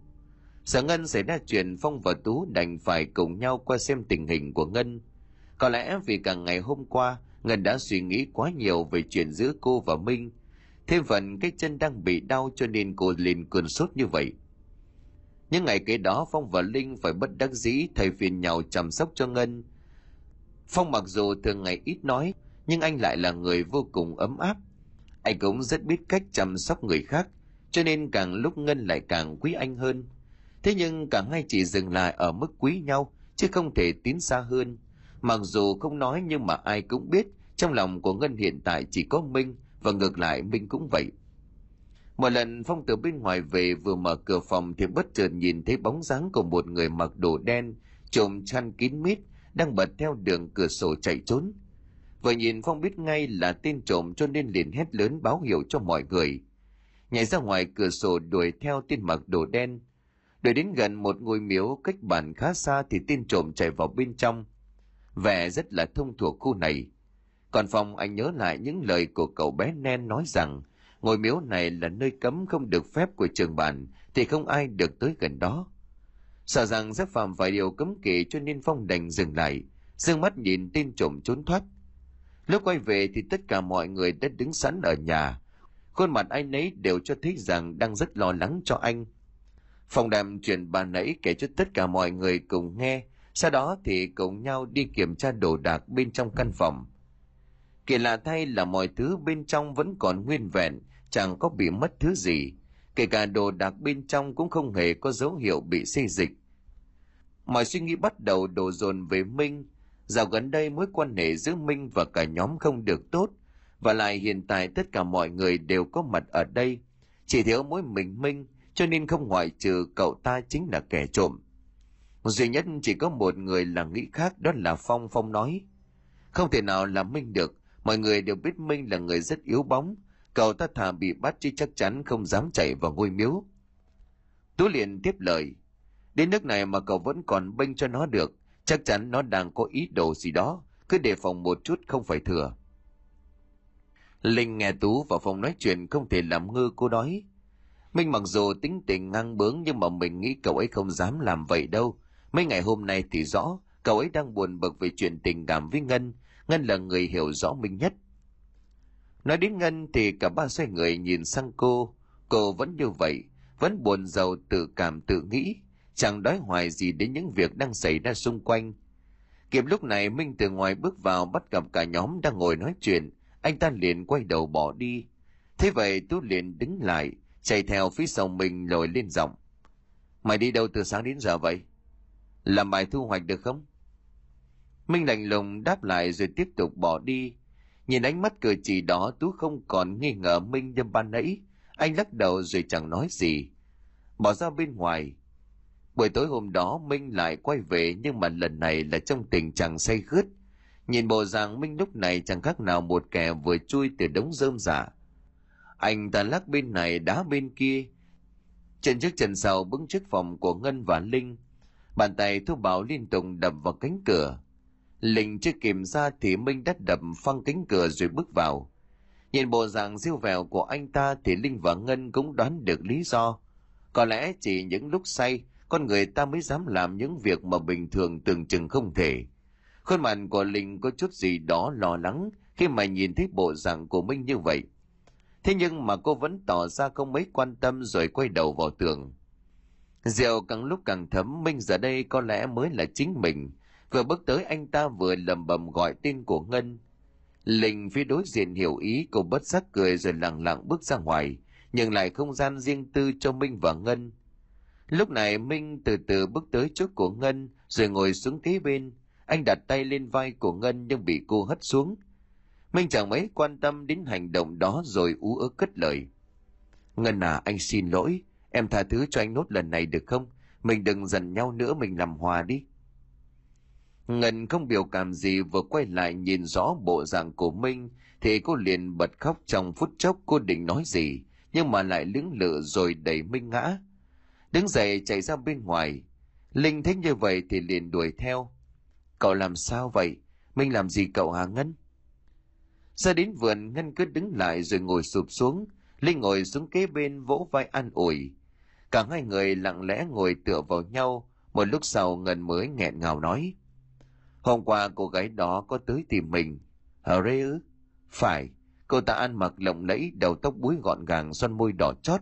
Cậu có biết cô ta nói gì không? Cô ta dỗ dành đến hăm dọa mình cướp Minh khỏi tay của mình. Rồi cậu nói thế nào? Mình chẳng nói gì cả, bởi mình biết mình vẫn còn tình cảm và không dễ gì buông bỏ thứ tình yêu mấy năm trời để theo cô ta. Đáng lẽ ra ban ấy mình sẽ tha thứ cho hắn ta, nhưng mà cậu biết không, trên cổ của hắn ta có vết son đỏ. Đó, chắc chắn là vết son của cô ta. Ngân nói dưới hai hàng nước mắt, cô nghẹn lời trong sự đau đớn về vết nứt tình yêu. Linh dường như chẳng biết làm gì trong tình cảnh đó, bởi cô chỉ là người ngoài cuộc. Một cái nhìn của người đứng ngoài chẳng thể nào rõ bằng sự cảm nhận của kẻ bên trong. Cô chỉ biết ăn ủi Ngân rằng, cậu đừng quá nghĩ nhiều, chẳng tốt đâu. Mình nghĩ cô ta sẽ nhận lúc Minh say, cố ý làm như vậy để chơi cậu thôi. Cậu đừng để cô ta đẩy vào cái bẫy đó. Đừng dễ dàng buông tay mối tình của mình, chỉ vì một người chẳng đâu vào đâu. Ít ngày nữa chúng ta kết thúc chuyến đi và quay trở về thành phố. Lúc đó cho dù muốn cô ta cũng chẳng làm được gì, cậu hiểu ý của mình không? Ngân sổ xìn cúi đầu nhìn xuống đất Linh nói, Thôi bây giờ cũng muộn rồi, ở đây nguy hiểm lắm chúng ta vào bên trong đi. Ngày hôm sau, theo kế hoạch của cả nhóm của Tú có buổi làm việc cùng với nhau tại ngôi miếu Hin, đó cũng chính là ngôi miếu mà tin trộm hôm qua chạy tới. Tất cả các thành viên trong nhóm đều tham gia trừ Minh. Đến bây giờ anh ta vẫn còn nửa tình nửa mơ về trận say đêm qua. Như thường lệ, nếu có khách muốn tham gia ngôi miếu đó thì đích thân lão Pôn sẽ đưa đi. Nhưng mà hôm nay vì có việc cho nên An Lờ sẽ là người đảm đương công việc này. Chẳng ai biết rõ ngôi miếu này có từ bao giờ, chỉ biết rằng đó là một ngôi miếu thờ của một nữ thầy.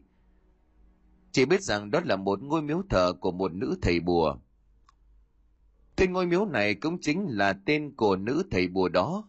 Người ta từng đồn nhau rằng trong giới thầy bùa không ai vượt mặt được bà ta.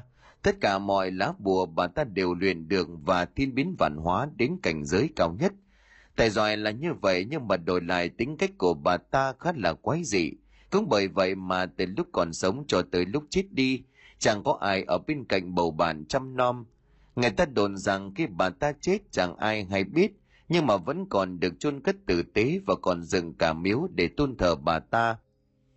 Nghe có vẻ khó hiểu nhưng mà người ta nói rằng những người vô danh âm thầm làm chuyện đó đều là những người không may chúng phải bùa ngải do bà ta luyện trước khi chết. Thứ bùa đó làm cho con người không phân định đâu là đúng đâu là sai. Họ tạm thời biến thành những con rối làm việc mà người luyện yểm cho tới lúc hoàn thành mới thôi.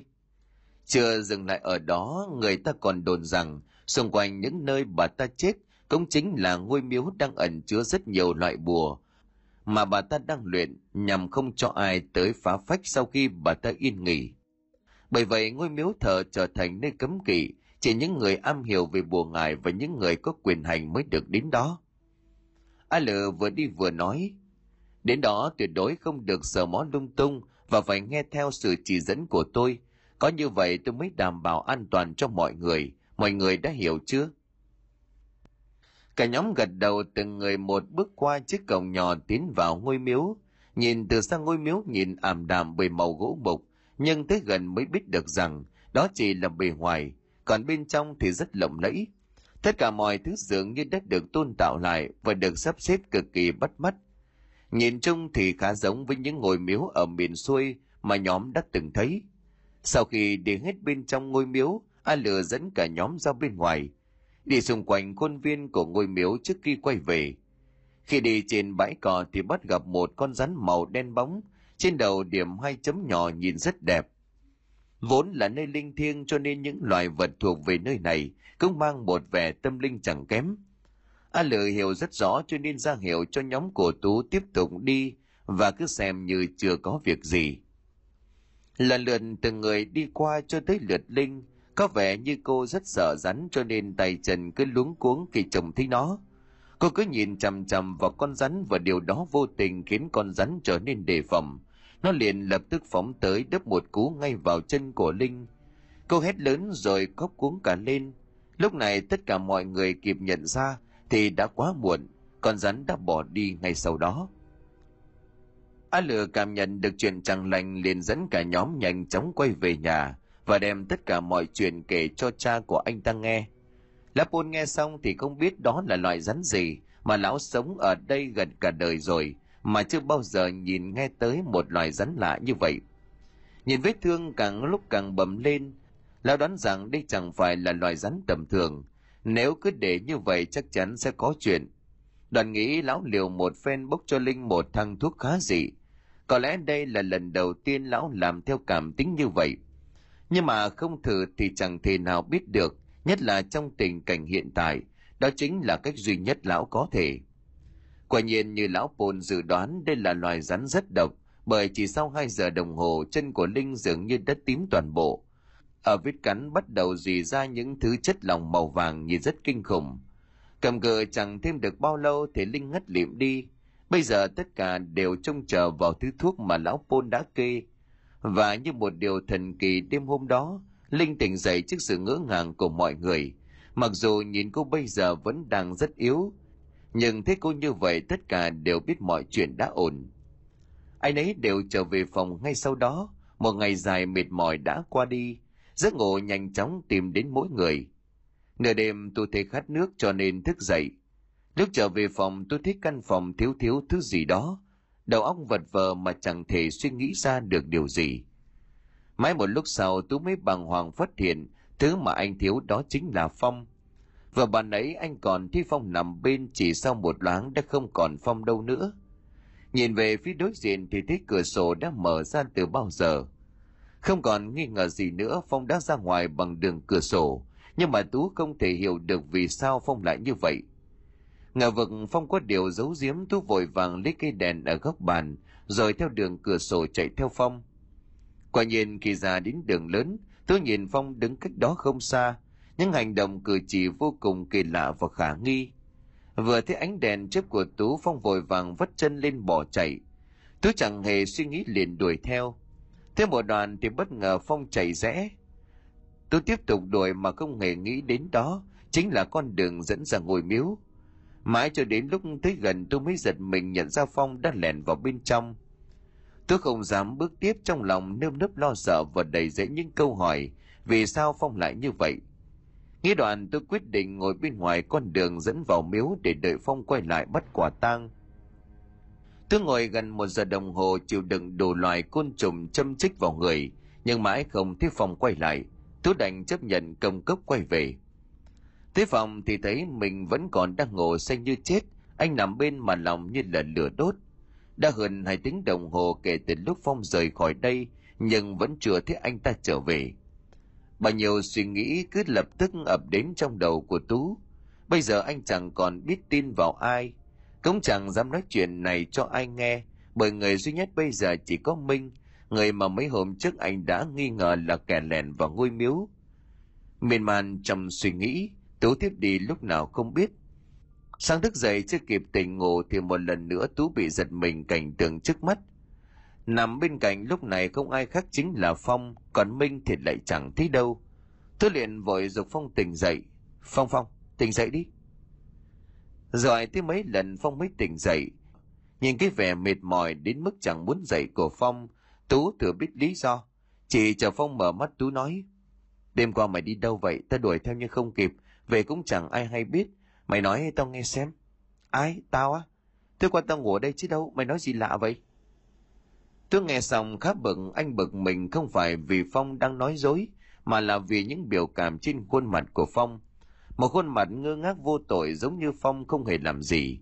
tú liền tức tối gằn lên. Mày còn cãi được à? Rõ ràng tối qua tao bắt gặp mày chạy ra ngoài. Chính tao đã đuổi theo. Còn tới đâu mày phải là người biết rõ nhất. Mày điên à? Mày nói vớ vẩn cái gì? Chạy đi đâu? Đùa thì cũng phải có giới hạn thôi Tú. Làm gì mặt mày căng vậy? Tú dường như sống bởi những lời Phong vừa nói. Nó chẳng khác nào việc anh ta nghịch dao để bị đứt tay. Phong là một người anh tin tưởng nhất. Bất chợt Tú nhìn thấy dưới chân của Phong có dính bùn. Lần này thì hay rồi. Tú chỉ vào đôi bàn chân dính đầy bùn của Phong rồi nói giọng. Rồi lớn giọng. Vậy đây là gì? Mày không ra ngoài thì bùn ở đâu? Mày nói tao nghe xem. Phong nhìn chằm chằm vào đôi bàn chân rồi lắc đầu lẩm bẩm. Không, không thể nào. Làm sao mà thể nào chứ? Lúc này cả Minh Ngân và Linh đều chạy vào sau khi nghe tiếng quát lớn của Tú. Đây có lẽ lần đầu tiên họ thấy Tú tức giận như vậy. Ngay sau đó Tú đứng dậy và rời đi, bỏ ngoài tai những câu hỏi của Ngân và Linh. Ngẫm lại những điều xảy ra trong mấy ngày qua, Tú chẳng còn biết tin vào Phong hay là Minh nữa. Phong là người nhìn thấy kẻ khác lèn vào trong miếu, nhưng mà chính anh ta cũng bị bắt gặp làm điều đó. Tôi bắt đầu cảm nhận được nơi đây đang có điều gì bí mật che giấu. Từ Minh cho đến Phong tất cả lần lượt thay đổi khi đặt chân đến nơi này. Chỉ còn lại ít ngày nữa, nhóm của Tú sẽ quay trở về thành phố. Nhưng trước khi về tôi vẫn quyết tâm một lần làm sáng tỏ mọi chuyện. Ngày đầu tiên mà anh nghĩ có thể đồng hành chúng là cậu bé Nen. Ngay từ lần đầu tiên gặp tôi đã ấn tượng về cậu bé này. Hơn thế cậu bé sinh ra và lớn lên ở đây cho nên rất có thể giúp được anh trong chuyện này. Đang mải suy nghĩ thì chợt một giọng nói cất lên ở đằng sau. Sao cậu lại ngồi đây một mình? Tú giận mình ngoái đầu nhìn lại thì ra là Ngân và Linh, cả hai đều lo lắng khi nhìn anh như vậy. Đứng ngồi ở nhà không yên cho nên đã đi tìm. Tú tỏ ra ngạc nhiên rồi nói, sao hai cậu lại biết mình ở đây mà tìm?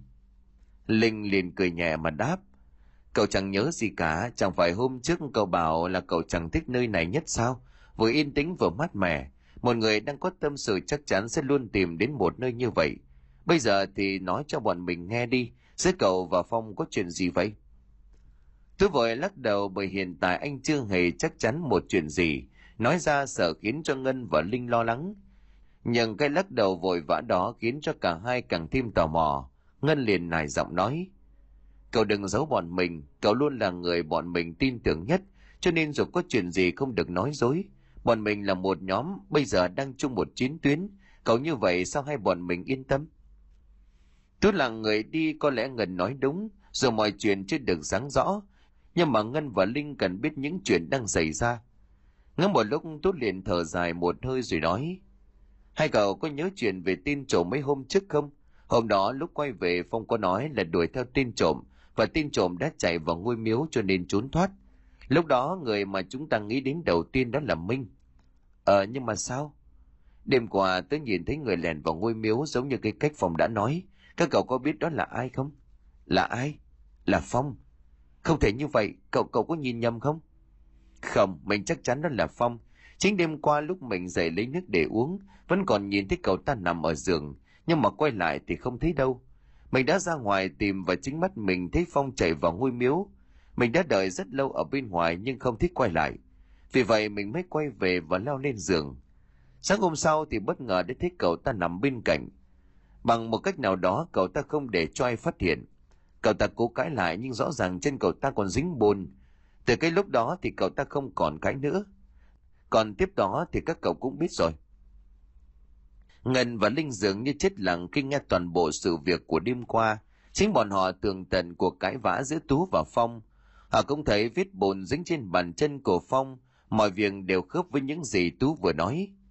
Nghĩ đoạn, ngân nhìn tú rồi gặng hỏi. Nhưng mà ờ, tại sao phong lại như vậy chẳng lẽ? Tú liền tiếp lời.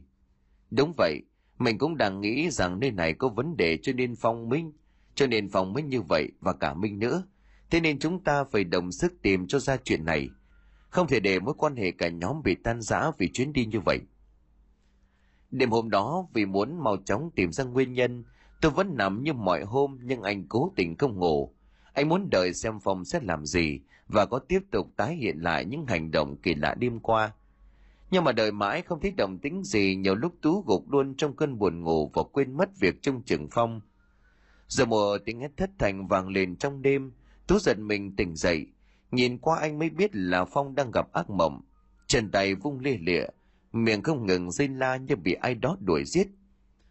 Tôi không nghĩ ngợi nhiều liền đánh thức phong dậy nhưng có vẻ chỉ khiến cho anh ta gặp ác mộng chứ không hoàn toàn thức giấc.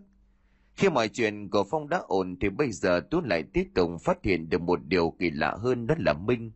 Minh vẫn ngồi say và chẳng hề biết chuyện gì xảy ra, cho dù tiếng hét của Phong là rất lớn. Mình giống như là bị thuốc ngủ, Tú thở dài rồi nhìn lên chiếc đồng hồ treo tường. Lúc này đồng hồ đắt điểm 4 giờ sáng, không giờ mà anh chắc chắn rằng Phong sẽ không đi đêm qua nữa. Lúc này anh mới yên trí tìm đến giấc ngủ. Lại một tiếng hét nữa vang lên, nhưng mà lần này là từ bên ngoài vọng vào. tú bừng tỉnh tay không kìm rủi mắt vì nhận ra rằng Phong lại biến mất. Ở bên ngoài trời vẫn còn mờ hơi sương, giọng nói bà nãy vẫn tiếp tục gào lên kinh hãi. Khiến cho Tú không thể nào chần chừ thêm. Anh gặn chuyện của Phong qua một bên rồi lại lao thẳng ra bên ngoài. Thì ra người la hét là Linh, còn kẻ nằm dưới đất kia chính là Phong. Lần này Tú chẳng mất công đi tìm Phong mà vẫn thấy, nhưng lại thấy ở một tình huống mà anh không thể nào ngờ tới. Phong nằm bất động trên một vũng máu đen sì, nhảy nhớt. Cũng bởi vậy cho nên Linh chỉ biết đứng nhìn mà không thể làm được gì. Tôi không nghĩ quá nhiều liền cúi xuống bên cạnh Phong. Một mùi hôi thối đến mức nhức óc khiến cho Tú không chịu đựng nổi ba giây. Nhưng mà nhìn thấy Phong oằn mình như một con run trên đất vậy. Tôi không nỡ lòng anh hít một hơi thật sâu rồi cúi xuống, sốc nổi phong lên rồi kéo sang chỗ khác. Cái đó tú ép tay lên ngực để kiểm tra. Khi nhận ra rằng tim của Phong vẫn còn đập, anh mới hoàn hồn trở lại. Kịp lúc này lão Pôn và A Lử bước tới, lão ra hiệu cho tất cả đứng sang một bên, rồi bắt đầu bắt mạch cho Phong. Đột nhiên khuôn mặt của lão tái đi, có vẻ như lão vừa phát hiện ra chuyện gì đó rất ghê gớm. Lão giật phăng những chiếc áo trên người của Phong, quả nhiên là điều bất thường. Toàn thân của anh ta tím tái và rất nhiều chấm đỏ kỳ lạ. Lão pôn là người quan sát một lúc rồi đứng dậy lão thở dài. Tôi đoán ra có điều chẳng lành liền gặng hỏi. Thưa lão, cậu ta bị sao vậy? Lão Bồn ra điều trầm ngâm một lúc rồi đáp. Cậu ta đã bị yểm bùa. Nếu ta đoán không nhầm thì đây là bùa hình nhân, một trong những loại bùa nguy hiểm nhất ở đây – nó có thể khiến cho người ta đau tưởng đi chống lại chỉ bằng một cây kim nhỏ thông qua vài câu chú. Tú Ngân và Linh đều giật mình khi nghe lão Pôn nói Phong bị yểm bùa. Bây giờ thì họ mới biết rằng vì sao mấy ngày hôm nay Phong lại kỳ lạ đến như vậy. Tôi bắt đầu cảm thấy dằn vần khi đang vội nghi ngờ Phong. Anh vội tiến đến gần của lão Pô nói với giọng đầy sự cầu khẩn. Xin lão hãy cứu lấy cậu ấy, cậu ấy không thể chết như vậy, bọn cháu cầu xin lão. Phía Ngân và Linh họ càng lúc càng lo lắng hơn khi mà nghe tôi nói những lời khẩn cầu đầy xót xa đến như vậy. Lã bồn thấy vậy thì cũng không thể dưng mắt đứng nhìn, lão xuống lời chấn an. Lão sẽ cố cho nên mấy cô cậu đừng lo, tạm thời hãy đưa cậu ta vào nhà tắm rửa sạch sẽ cho cậu ta nghỉ ngơi, phải luôn để mắt đến cậu ấy. Có việc gì cần phải báo cho ta ngay. A Lữ, còn giúp họ một tay đi, còn cậu Tú là có chuyện muốn nói với cậu. Tứ vâng giả vội bước theo lão Pôn vừa đi vừa nói. Cậu ta bị như vậy từ hôm nào? Thưa lão mới chỉ hôm qua thôi, nhưng mà hôm qua cậu ấy cứ lén lút giống như một tên ăn trộm, nửa đêm còn một mình chạy tới ngôi miếu hin. Đến hôm nay thì cậu ta ra nồng nỗi như vậy. Sao? Cậu ta tự ý đến ngôi miếu kia? Cháu, bọn cháu xin lỗi, nhưng mà cháu chắc chắn rằng cậu ấy có lý do mới làm như vậy. Cháu đã trách nhầm cậu ấy, cậu ấy còn chẳng nhớ những việc gì ban đêm mình đã làm. Có lẽ cậu ấy đang bị thứ bùa mà lão nói điều khiển. Lão buồn trầm ngâm một lúc rồi nói. Lão không trách ai cả, lão chỉ thấy khó hiểu về cái chuyện cậu vừa nói. Những vết đỏ trên người của cậu ta không thể lẫn đi đâu được. Đó chính là những vết thương sau khi người yểm bùa dùng. Nhưng mà kỳ thực để nói loại bùa này có thể điều khiển người khác rất hiếm, hiếm ai có thể luyện được tới trình độ. Ngoài trừ là đây là một kẻ mới học luyện bùa nên trong quá trình đã xảy ra những điều không mong muốn. Điều khiển được người bị yểm bùa cũng có thể nằm trong số những rủi ro. Bà nãy ta nói như vậy để hai cô gái kia bớt lo, chứ thực sự là muốn phá giải loại bùa này, phải tìm được người luyện bùa. Dễ hiểu hơn đó là tìm được hình nộm kia và hóa giải đó. Ngoài cách đó thì những việc ta có thể làm chỉ là có thể giúp cậu ta bớt đau đớn về thể xác mà thôi. Vậy bây giờ bọn cháu phải làm thế nào thì mới cứu được cậu ấy? Trước mắt thì cậu hãy để mắt đến cậu Phong nhiều hơn, để xem cậu ta còn làm những gì. Có thể những nơi cậu ta đến sẽ là điểm mấu chốt để tìm ra kẻ luyện bùa. Tạm thời cứ như vậy, cậu cứ yên tâm về phòng đi. Từ hôm đó là một buổi tối mưa lớn tầm tã. Đã rất lâu rồi nơi đây có một cơn mưa lớn như vậy. Theo lời của lão Pôn thì cơn mưa này là một điểm xấu. Tương truyền những cá thầy bùa rất thích những ngày mưa, đặc biệt là những cơn mưa sau một đợt dài nắng nóng. Nước xuống hơi từ đất bốc lên, những lá bùa của họ sẽ phát huy tác dụng tối đa khi được hấp thụ một lượng lớn âm khí. Quả nhiên là mưa chưa chút được bao nhiêu thì bộ yểm hình nhân lại phát tác khiến cho phòng đầu đớn quằn quại. Còn Minh chẳng hiểu lý do gì anh ta chạy ra ngoài rồi mất dạng trong cơn mưa. Phong càng lung càng đau đớn hơn, giống như lần trước anh ta bắt đầu nôn ra thứ chất nhầy đen màu sẫm, có mùi hôi thối đến nhức người. Những thang thuốc mà lão Pôn kê cho Phong giờ đây cũng chẳng còn phát huy được tác dụng nữa, bởi bộ yểm càng lúc càng mạnh, nhất là vào những cơn mưa như thế này. Lúc mà Phong đau muốn chết đi sống lại thì một điều kỳ lạ đã xảy ra. Toàn thân của anh đã bắt đầu vã mồ hôi, cơ thể không còn quả như lúc đầu nữa, mà dường như là cơn đau càng dần biến mất. Lúc này thì Minh cũng trở về trong tình trạng toàn thân ướt nhẹp, đầu tóc quần áo tả tơi giống như vừa đánh nhau với ai. Nhìn bộ dạng không thể nào tả tơi hơn. Anh ta lặng lặng ngồi co rúm vào một góc, ai hỏi gì cũng không đáp. Đêm hôm đó chó của nhà lão Pồn bỗng nhiên sủa lên liên hồi không đứt. Mọi hôm chúng cũng hay sủa để đuổi thú hoang vào nhà, nhưng mà đêm nay cứ sủa mãi không ngừng. A Lử đành xách đèn pin ra xem là chuyện gì. Anh ta nhìn theo hướng đàn chó đang hướng đến và bắt đầu cảm nhận được điều bất thường của đêm nay. Khi nhìn kỹ thì phát hiện đàn chó nhà thiếu mất một con. Nhìn sợi di sinh không hề bị đứt hay có dấu hiệu bị phá, khiến cho A Lử càng thêm hoang mang. Anh rón rén tiến vào phía đàn chó hướng tới, rồi từ chỗ anh đứng không lâu, lúc lúc lại nghe tiếng chó rên rỉ. A lờ nhắm mắt nhìn một lúc trong màn đêm thì phát hiện ở phía trước có một thứ gì đó đang cử động liên hồi. Anh nuốt nước bọt hướng cây đèn pin về phía đó rồi bật công tắc lên. Một cảnh tượng kinh hoàng hiện lên trước mắt. Một loài sinh vật kỳ lạ đang ôm tròn con chó và hút máu. ánh đèn pin vô tình khiến cho nó sợ hãi, vứt con chó xuống rồi bỏ chạy khoảnh khắc đó, a lự còn phát hiện ra một điều kinh khủng hơn lại sinh vật mà anh vừa nghĩ tới lại chính là con người. A lự sợ hãi quay đầu bỏ chạy. Sau đó anh tìm tới phòng của lão pôn đem tất cả mọi chuyện vừa chứng kiến cho lão nghe. Lão pôn ngần người đi một hồi rồi vội mặc chiếc áo, cùng a lự ra ngoài. Cả hai cha con họ nhanh chóng đi đến ngôi miếu, tìm đến một gốc cây cổ thụ lớn phía sau. Lá pôn ra hiệu cho a lự đào chỗ đất bên cạnh cái cây, nhìn đất khá tơi và mới lá pôn dường như cũng đoán được trước mọi việc. Lão ta không đợi được nữa liền xoắn tay áo đào bới cùng a lử. sau một lúc nghỉ hùng, lão ngồi sụp xuống, khuôn mặt đờ đẫn rồi thốt lên. Hết rồi, hết thật rồi, có kẻ đã lấy nó đi. A lử cũng lo lắng lây, anh nghĩ ngợi một hồi rồi nói. Bây giờ nên làm gì vậy cha? Cứ về trước đi đã. Về đến nhà, lão pôn và a lử đi ngay tới phòng của tú và hai người kia lão gõ cửa một tháng sau thấy tú vội vã mở cửa. Nhìn thấy lão bồn anh bối rối. Phong phong cậu tha lão biết rồi. Đó là lý do lão tìm cậu giờ này. Vào bên trong đi ta có chuyện quan trọng muốn nói. À, nhưng còn phong cậu ta sẽ không sao. Một chút nữa sẽ tự quay về. Chuyện bây giờ đã đi quá tầm kiểm soát của lão cho nên lão sẽ nói toàn bộ sự việc cho hai người hiểu. Lý do ngôi miếu hin là ngôi miếu cấm không phải là vì ở đó bị yểm bùa ngải mà ở gốc cây cổ thụ sau miếu có chôn một cuốn sách luyện bùa. Đó là cuốn sách nói về cách luyện bùa ngải nhân. Hay còn dễ hiểu hơn, đó là cách thầy bùa sẽ biến một người trở thành công cụ để sai khiến.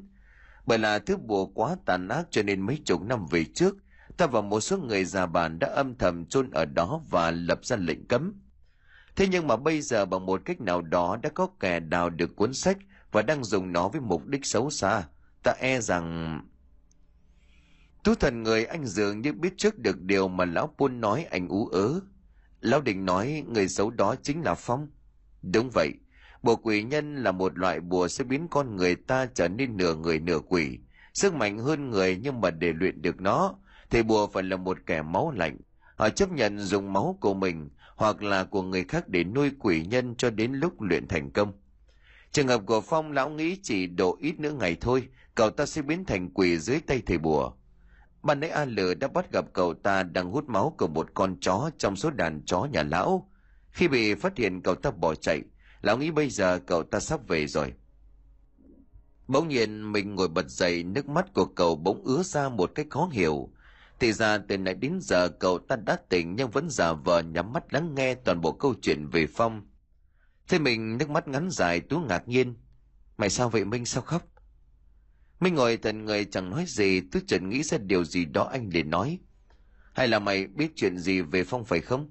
Minh, Minh mày nói đi, nói tao nghe xem nào. Lúc này mình mới lắc đầu rồi nghẹn ngào đáp. Không, vì trước nay tao và nó luôn bất đồng với nhau, cho nên bây giờ tao thấy hối hận. Giá như tao gạt đi cái tôi, giá như... Tôi cắt lời. Thôi được rồi, bây giờ không phải là lúc để nói chuyện. Việc cấp bách bây giờ là phải tìm gã luyện bùa kia, mày hiểu không? Lapun gật đầu ưng thuận. Đúng vậy, chỉ có cách tìm gã bùa mới có thể cứu được cậu ta từ giờ cho tới lúc đó hãy nhốt cậu ta lại, đừng để cho cậu ta tới được chỗ của kẻ luyện bùa hay cậu hiểu không? Kịp lúc này Phong quay trở về anh ta giật mình khi phát hiện tất cả mọi người đều ở đây, nhưng không có sợ hãi gì bởi lẽ anh ta không thể nhớ được những chuyện mình đã làm. Nhìn thấy những vệt máu dính ở miệng Phong mà ai cũng phải cầm giọt nước mắt. Cũng chẳng ai bàn tán về điều đó vì sợ Phong hoảng loạn như những lần trước phong vẫn như bình thường, anh ta nói. Mọi người làm gì mà tập trung đông đủ ở đây vậy? Lão Pôn nhìn Tú như là nhắc nhở rồi cuối cùng A Lử đi ra ngoài. Đêm hôm đó nhận lúc phòng ngủ cả hai dùng dây trói Phong lại theo lời của Lão Pôn.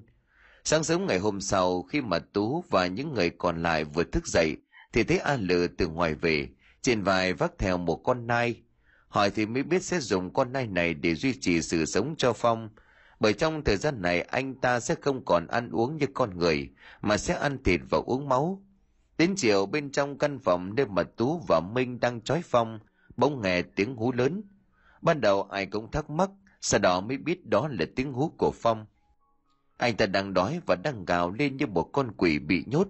Sợ rằng khi đói quá Phong sẽ vùng dậy gây hại cho bản thân, cho nên A Lử nhanh chóng đi giết con này rồi đưa bát máu cho Minh và Tú đưa vào cho Phong uống. Phong của hiện tại đã khác hoàn toàn với đêm qua, chỉ mới nửa ngày trôi qua mà chẳng còn nhận ra Phong. Khuôn mặt của anh ta bây giờ tím tái, dầu tóc rối mù, toàn thân nổi cộm lên những vần mạch máu xanh tím nhìn rất đáng sợ. Vừa thấy Tú và Minh vào Phong liền gào lên những tiếng đầy kinh hãi. Dường như anh ta mất hết thần trí và chẳng còn nhận ra người quen. Anh ta đánh tiếng mũi khịt khịt. Khi trông thấy trên tay của Tú có bát máu tươi, anh ta ngửa cổ đôi mắt khuôn mặt đờ ra và tỏ vẻ đang rất thèm khát. Tú và Minh chậm rãi bước đến, càng thấy gần mùi máu tanh khiến cho Phong trở nên điên loạn. Anh ta gầm gừ dãy rụa tưởng chừng như nuốt đứt sợi dây. Vậy nên Tú phải ra sức đỡ, còn Minh thì chấp thích thời cơ, đổ bắt máu vào họng của Phong. Phong Tú ưng ưng rồi khả lên một cách đầy thỏa mãn. những cảnh tượng xót xa đó, Tú vào Phong bây giờ chẳng thể cầm nổi giọt nước mắt, cả hai đành ngậm ngùi dứt khoát bước ra ngoài. Quay trở lại căn phòng mà tất cả mọi người đang đợi sẵn, Tú đem tất cả mọi chuyện vừa nãy kể cho họ cùng nghe. Lúc này lão Pôn cất giọng. Thần không thể tin nổi lão đã sống đến ngần này tuổi, nhưng mà chưa từng gặp một chuyện tương tự. Đúng là lòng người. Về lợi ích của chính bản thân, không gì họ không dám làm. Từ hôm qua đến nay, lão đã đi khắp bản thăm dò. Những người có khả năng nhất lão cũng đã tìm hiểu. Nhưng mà thật đáng buồn là không hề có một chút manh mối nào vì kẻ đang luyện bùa. Căn phòng bây giờ đang trở nên đến mức im lặng khó thở. Ai nấy đều buồn bã chẳng muốn nói. Bởi khi nghe những lời của lão Pôn vừa nói thì ai cũng biết được ý của lão. Tú thân là trường nhóm bây giờ anh cảm thấy bản thân của mình thật là vô dụng. Hết cách anh đành phải quỳ xuống trước mặt của lão Pôn rồi cầu khẩn. Xin lão, xin lão hãy cứu lấy bạn của cháu. Cậu ấy không thể trở thành quỷ nhân được. Cậu ấy còn rất trẻ. Còn rất nhiều hoài bão chưa thực hiện được. Còn người thân bạn bè không thể chết vùi ở nơi xa lạ như vậy. Bọn cháu cầu xin lão. Lão Pôn cũng buồn chẳng kém nhưng mà thực sự thì lão đã hết cách. Lão liền thở dài rồi lắc nhẹ cái đầu. Quả thật là sức lực của lão chỉ có đến vậy mà thôi. Lão cũng muốn lắm, thế nhưng mà chỉ độ nay mai thôi, nơi đây sao phải sống trong nơm nớp bởi một con quỷ nhân. Nếu hết cách lão chỉ đành... Con quỷ trong người của cậu ta lớn quá nhanh, chẳng còn cách nào ngoài việc phó thác sinh mệnh của cậu ta cho trời đất. Không khí căn phòng chìm trong một nỗi buồn ngột ngạt đến khó thở, sinh mệnh của phòng có lẽ cũng được định đoạt. Bất ngờ Minh quỳ xuống, tất cả chưa kịp hiểu lý do thì cậu ta đã nghẹn lời nói. Mình xin lỗi, mọi chuyện đều là do mình. Tú khá bất ngờ khi mà nhìn thấy Minh như vậy, nhưng Tú nghĩ nói ra những điều như vậy sẽ khiến cho mình được nhẹ nhõm hơn. Tú liền bước lại gần rồi an ủi. Mày không cần phải như vậy đâu, tao nghĩ phòng hiểu và tha thứ cho mày thôi, đừng có tự dằn vặt mình như vậy nữa. Minh gằn phát lời cậu ta nói trong nước mắt. Không, mày chẳng hiểu gì cả, ta đã nói tất cả là do tao, tao biết kẻ đang luyện bùa. Sao? Mày vừa nói gì vậy Minh? Mày biết là ai? Để từ từ cho cậu ta nói xem nào. Lão Pôn chấn tĩnh một lúc sau mình tiếp tục nói. Từ đầu mọi chuyện đều là do mình hết. Chính mình không thể ngờ mọi chuyện có thể đến nồng nỗi như vậy. Cái đêm đầu gặp Hờ Rê thì mình không hề biết cô ta chính là một con quỷ đội lốt người. Cô ta dám làm bất cứ điều gì nếu thấy có lợi cho bản thân. Cô ta gian xảo, mình cứ ngỡ cô ta là con cừu, nhưng mà không ngờ lại ngược lại. Cô ta tiếp cận mình hôm đó do xích mích với Phong, cho nên mình đã chót nhờ cô ta giúp đỡ. Nhưng mà mình thề có trời đất, là mình chỉ muốn cho Phong nếm mùi đau đớn một chút thôi. Ai ngờ cô ta không muốn dừng lại, và còn luyện bùa nữa, và ép buộc mình không được nói ra, nếu không sẽ giết mình. Bùa mà cô ta luyện ban đầu chỉ là bùa nộm. Mình cũng không hề biết dã tâm của cô ta lớn đến vậy. Đến nước này dù có chết mình cũng phải nói ra. Đoàn mình lít ấy tới chỗ của lão Pôn chắp tay. Xin lão hãy cứu bạn cháu. Nếu mà cậu ấy có mệnh hệ gì chắc cháu không sống nổi nữa. Lão Pôn nhà gật đầu đưa đôi mắt xa xăm mà nói. Thì ra là như vậy. lời của lão Pôn vừa dứt thì Tú lao tới nóm lấy cổ áo của Minh, vừa đánh vừa chửi. Khốn kiếp, sao đến tận bây giờ mày mới nói? Mày có phải là người nữa không hả Minh? Thế vậy lão Pôn xuống lời khuyên ngăn. Muốn trách móc thì để sau, chuyện gấp rút bây giờ phải tới nhà Hồ Rê để mà chặn cô ta lại. Không còn thì giờ nữa đâu, mau đi thôi.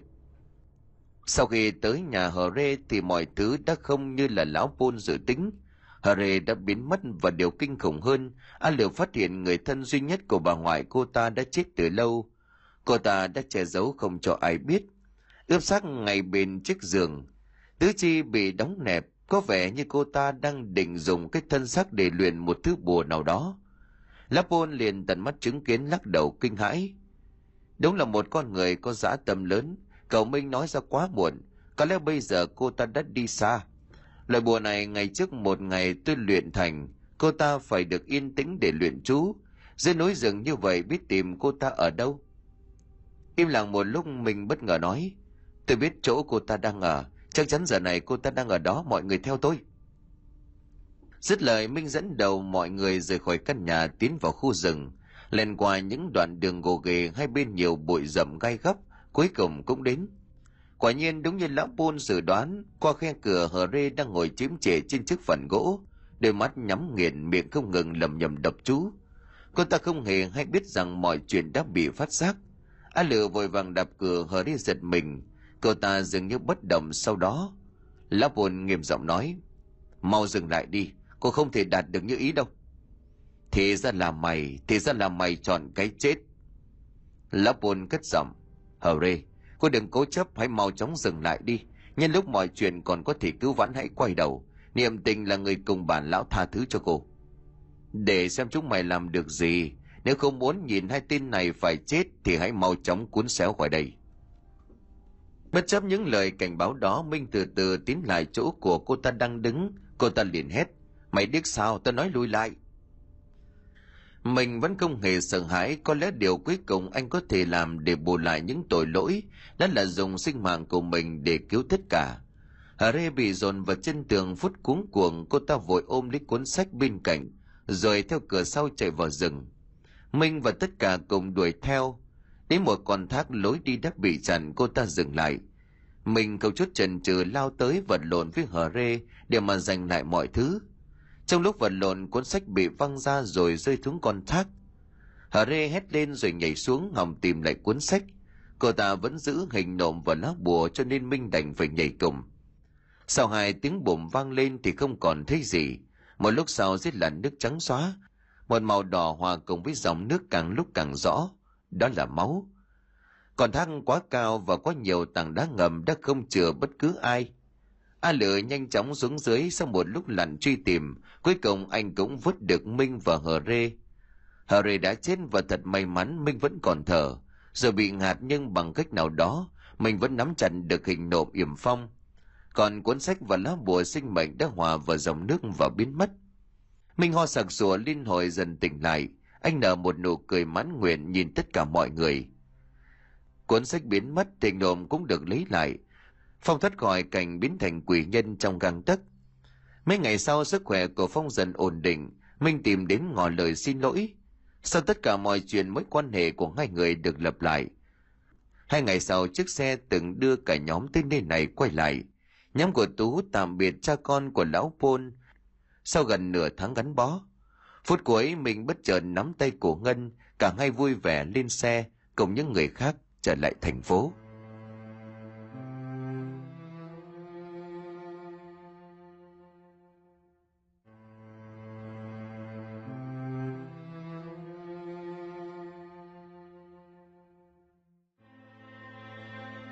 Xin cảm ơn quý khán thính giả đã chú ý đón nghe.